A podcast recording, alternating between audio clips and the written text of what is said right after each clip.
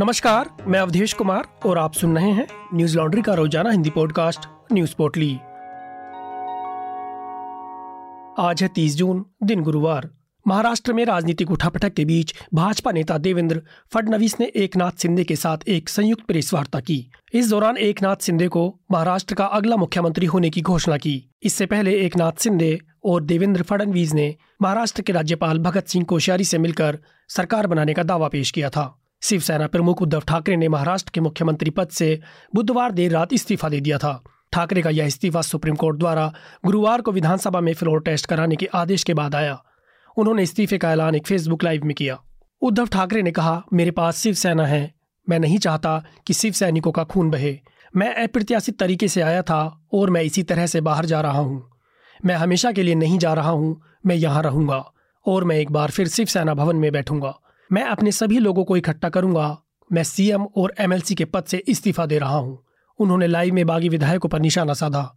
उन्होंने कहा, जिन्हें शिवसेना ने बड़ा बनाया, जिन चाय वाले, रेहड़ी वालों को पार्षद, विधायक, सांसद और मंत्री बनाया, वे शिवसेना के उपकार को भूल गए और दगाबाजी की। फेसबुक लाइव से इस्तीफे का ऐलान करने के बाद उद्धव ठाकरे अपने बेटे आदित्य ठाकरे के साथ राज्यपाल भगत सिंह कोश्यारी से राजभवन में मिले और औपचारिक तौर पर इस्तीफा सौंपा। इस्तीफे के बाद शिवसेना सांसद संजय राउत ने कहा कि जब उद्धव ठाकरे ने मुख्यमंत्री पद से इस्तीफा दिया तो हम भावुक हो गए। उद्धव ठाकरे पर सभी को भरोसा है। हर जाति और हर धर्म के लोग उनका समर्थन करते हैं। सोनिया गांधी और शरद पवार उन पर भरोसा करते हैं। उन्होंने आगे कहा कि शिवसेना सत्ता के लिए पैदा नहीं हुई है। सत्ता शिवसेना के लिए पैदा हुई है। यह हमेशा से बाला साहेब ठाकरे का मंत्र रहा है। हम काम करेंगे और अपने दम पर एक बार फिर सत्ता में आएँगे। इस बीच पणजी में शिवसेना के बागी विधायक और सिंधे गुट के प्रवक्ता दीपक केसरकर ने कहा, उद्धव ठाकरे को मुख्यमंत्री पद से हटाना हमारा इरादा नहीं था। हम सब अब भी शिवसेना में हैं और उद्धव ठाकरे को दुख पहुंचाना और उनका अपमान करना हमारा इरादा नहीं है। एक नाथ सिंधे जो भी फैसला लेंगे, वह राज्य के विकास के लिए होगा। शिवसेना के विधायक एक नाथ सिंधे के कहने पर बागी हुए हैं। सिंधे ही वो नेता हैं जिन्होंने सभी विधायकों को एकजुट किया और पार्टी नेतृत्व के खिलाफ विद्रोह किया।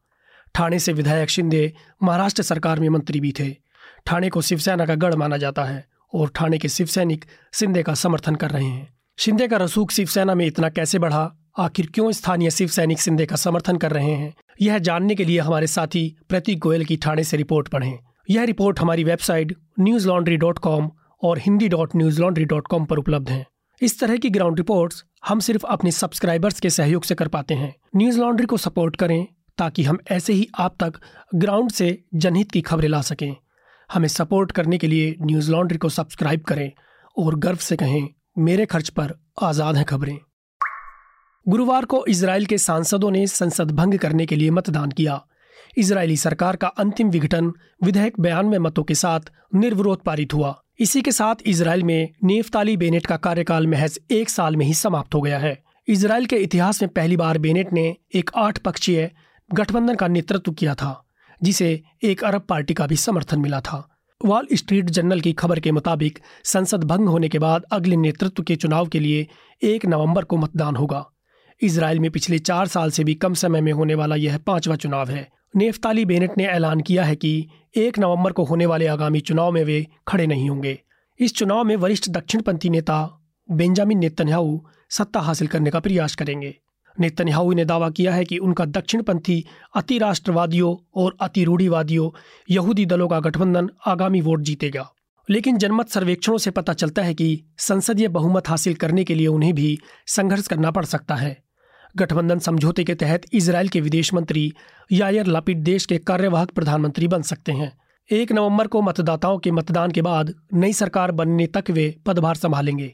लापिड और निवर्तमान प्रधानमंत्री नाफ्ताली बेनेट पिछले साल लंबे समय तक प्रधानमंत्री रहे बेंजामिन नेतन्याहू को सत्ता से बेदखल करने के लिए एकजुट हुए थे। बेनेट के नेतृत्व में आठ पक्षीय गठबंधन में केंद्र, दक्षिणपंथी, वामपंथी और एक अरब इस्लामी पार्टी के राजनेता शामिल थे, जो नेतन्याहू को बाहर करने के लिए एक साथ आए थे। यह गठबंधन लगभग एक वर्ष तक ही चल सका।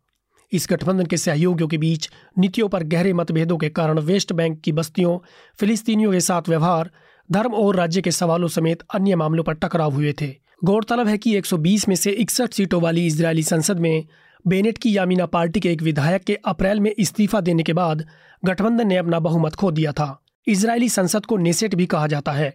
इस महीने की शुरुआत में यामीना के एक अन्य विधायक, नीर ओरबाख ने भी गठबंधन का साथ छोड़ दिया था। राजस्थान के उदयपुर में दर्जी कन्हैयालाल की निर्मम हत्या के विरोध में गुरुवार को शहर में प्रदर्शन हुए। एनडीटीवी की खबर के मुताबिक कट्टरपंथियों द्वारा की गई हत्या के विरोध में कुछ हिंदूवादी संगठनों ने जुलूस निकाला। इस जुलूस में भगवा झंडे लिए सैकड़ों प्रदर्शनकारियों ने हिस्सा लिया। इस बीच पत्थरबाजी की घटनाएँ भी सामने आई हैं। बता दें कि उदयपुर में पिछले मंगलवार को हत्या के विरोध में हिंसक विरोध प्रदर्शनों के बाद से ही पूरे शहर में कर्फ्यू लगा है। हालाँकि इस कर्फ्यू के बाद भी यह जुलूस निकाला गया। इस बीच गुरुवार को प्रदेश के मुख्यमंत्री अशोक गहलोत ने पीड़ित परिवार से मुलाकात की। उन्होंने मृतक कन्हैयालाल को श्रद्धांजलि दी तथा परिवार को न्याय दिलाने का आश्वासन दिया। मुख्यमंत्री गहलोत ने ट्विटर पर एक पत्र साझा करते हुए अपने राज्य के नागरिकों को संबोधित किया। इस पत्र में आरोपियों पर यूएपीए की धारा 16, 18 और 20, भारतीय दंड संहिता आईपीसी की धारा 302, एक सौ तिरपन ए एक सौ तिरपन बी दो सौ ए चार सौ बावन और चौंतीस के तहत मामला दर्ज करने की बात कही गई है। साथ ही फास्ट ट्रैक कोर्ट में सुनवाई करते हुए जल्दी से जल्दी अपराधियों को सजा देने की बात भी बताई गई है। उन्होंने एक अन्य ट्वीट में कहा कि प्रारंभिक जाँच में एसआईटी को पता चला है कि अपराधी विदेशी संगठनों के संपर्क में थे। वहीं अपने एक ट्वीट में उन्होंने लिखा कि मृतक श्री कन्हैयालाल के परिवार के साथ पूरे प्रदेशवासी खड़े हैं। आश्रित परिवार को 50 लाख रुपए की आर्थिक सहायता प्रदान की जाएगी। इस मामले में बुधवार को ही केंद्रीय गृह मंत्रालय ने नेशनल इन्वेस्टिगेटिव एजेंसी एनआईए को जाँच के आदेश दिए। गृह मंत्रालय ने इससे संबंधित ट्वीट करते हुए कहा कि एजेंसी को निर्देश दिए गए हैं कि उदयपुर में कन्हैयालाल की दर्दनाक हत्याकांड में किसी अंतर्राष्ट्रीय संस्था या कनेक्शन का पता लगाएँ। गौरतलब है कि मंगलवार को राजस्थान के उदयपुर शहर के धानमंडी थाना क्षेत्र के मालदास स्ट्रीट पर मंगलवार शाम दो युवकों गौस मोहम्मद और मोहम्मद रियाज अख्तरी ने कन्हैयालाल की सर काटकर हत्या कर दी थी। हत्या के कथित आरोपियों ने हत्या के बाद एक वीडियो भी सोशल मीडिया पर डाला, जो वायरल हो गया है।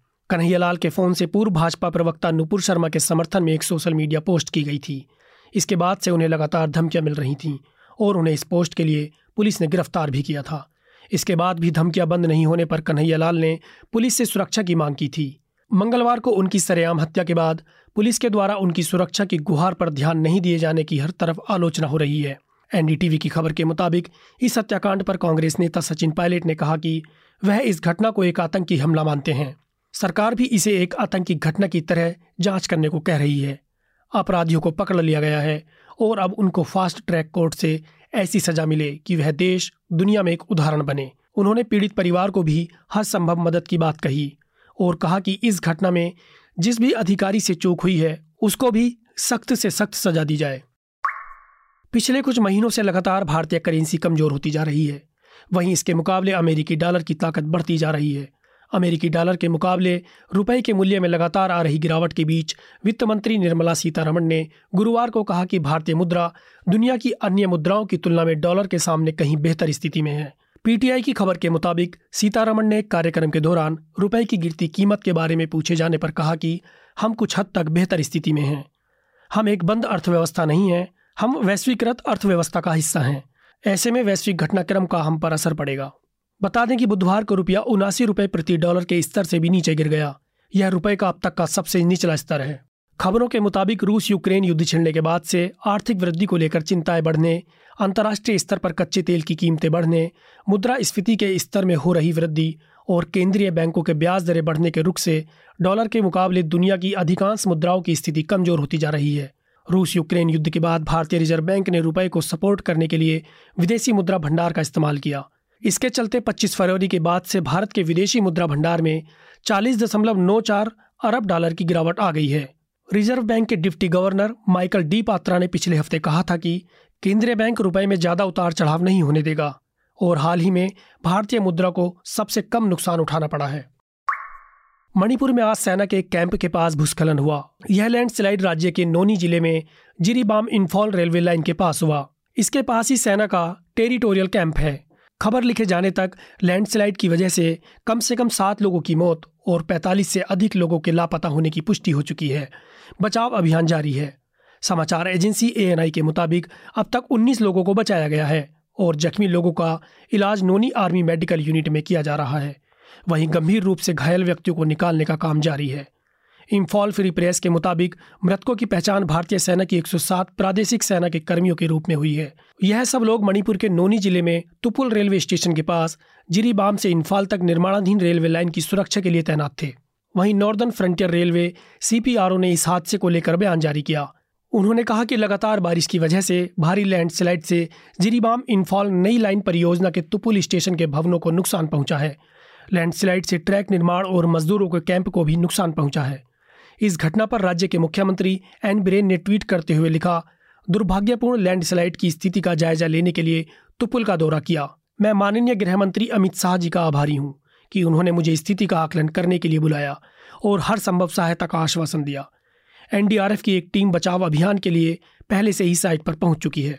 इस घटना पर प्रधानमंत्री नरेंद्र मोदी ने भी ट्वीट करते हुए कहा, मणिपुर के मुख्यमंत्री एन वीरेंद्र सिंह जी से बात की और दुख भूस्खलन के कारण स्थिति की समीक्षा की। केंद्र से हर संभव मदद का आश्वासन दिया। मैं सभी प्रभावितों की सुरक्षा के लिए प्रार्थना करता हूँ। मेरी संवेदनाएँ शोक संतप्त परिवारों के साथ हैं। घायलों को शीघ्र स्वस्थ करें। एनडीटीवी की खबर के मुताबिक पिछले कुछ दिनों से मणिपुर में भयंकर बारिश हो रही है। मणिपुर में लैंडस्लाइड के कारण एजाई नदी का बहाव प्रभावित हुआ है। ताज़ा लैंडस्लाइड और खराब मौसम से बचाव कार्यों में भी दिक्कत हो रही है। हालाँकि लापता लोगों को बचाने के लिए ठोस प्रयास किए जा रहे हैं। सेना के हेलीकॉप्टर बचाव के लिए तैयार हैं और मौसम साफ़ होने का इंतज़ार कर रहे हैं। आज की पोटली में बस इतना ही। कल फिर लौटेंगे कुछ नई खबरों के साथ। नमस्कार। न्यूज़ लॉन्ड्री के सभी पॉडकास्ट ट्विटर आई और दूसरे पॉडकास्ट प्लेटफॉर्म पे उपलब्ध हैं। खबरों को विज्ञापन के दबाव से आज़ाद रखें। न्यूज़ लॉन्ड्री को सब्सक्राइब करें।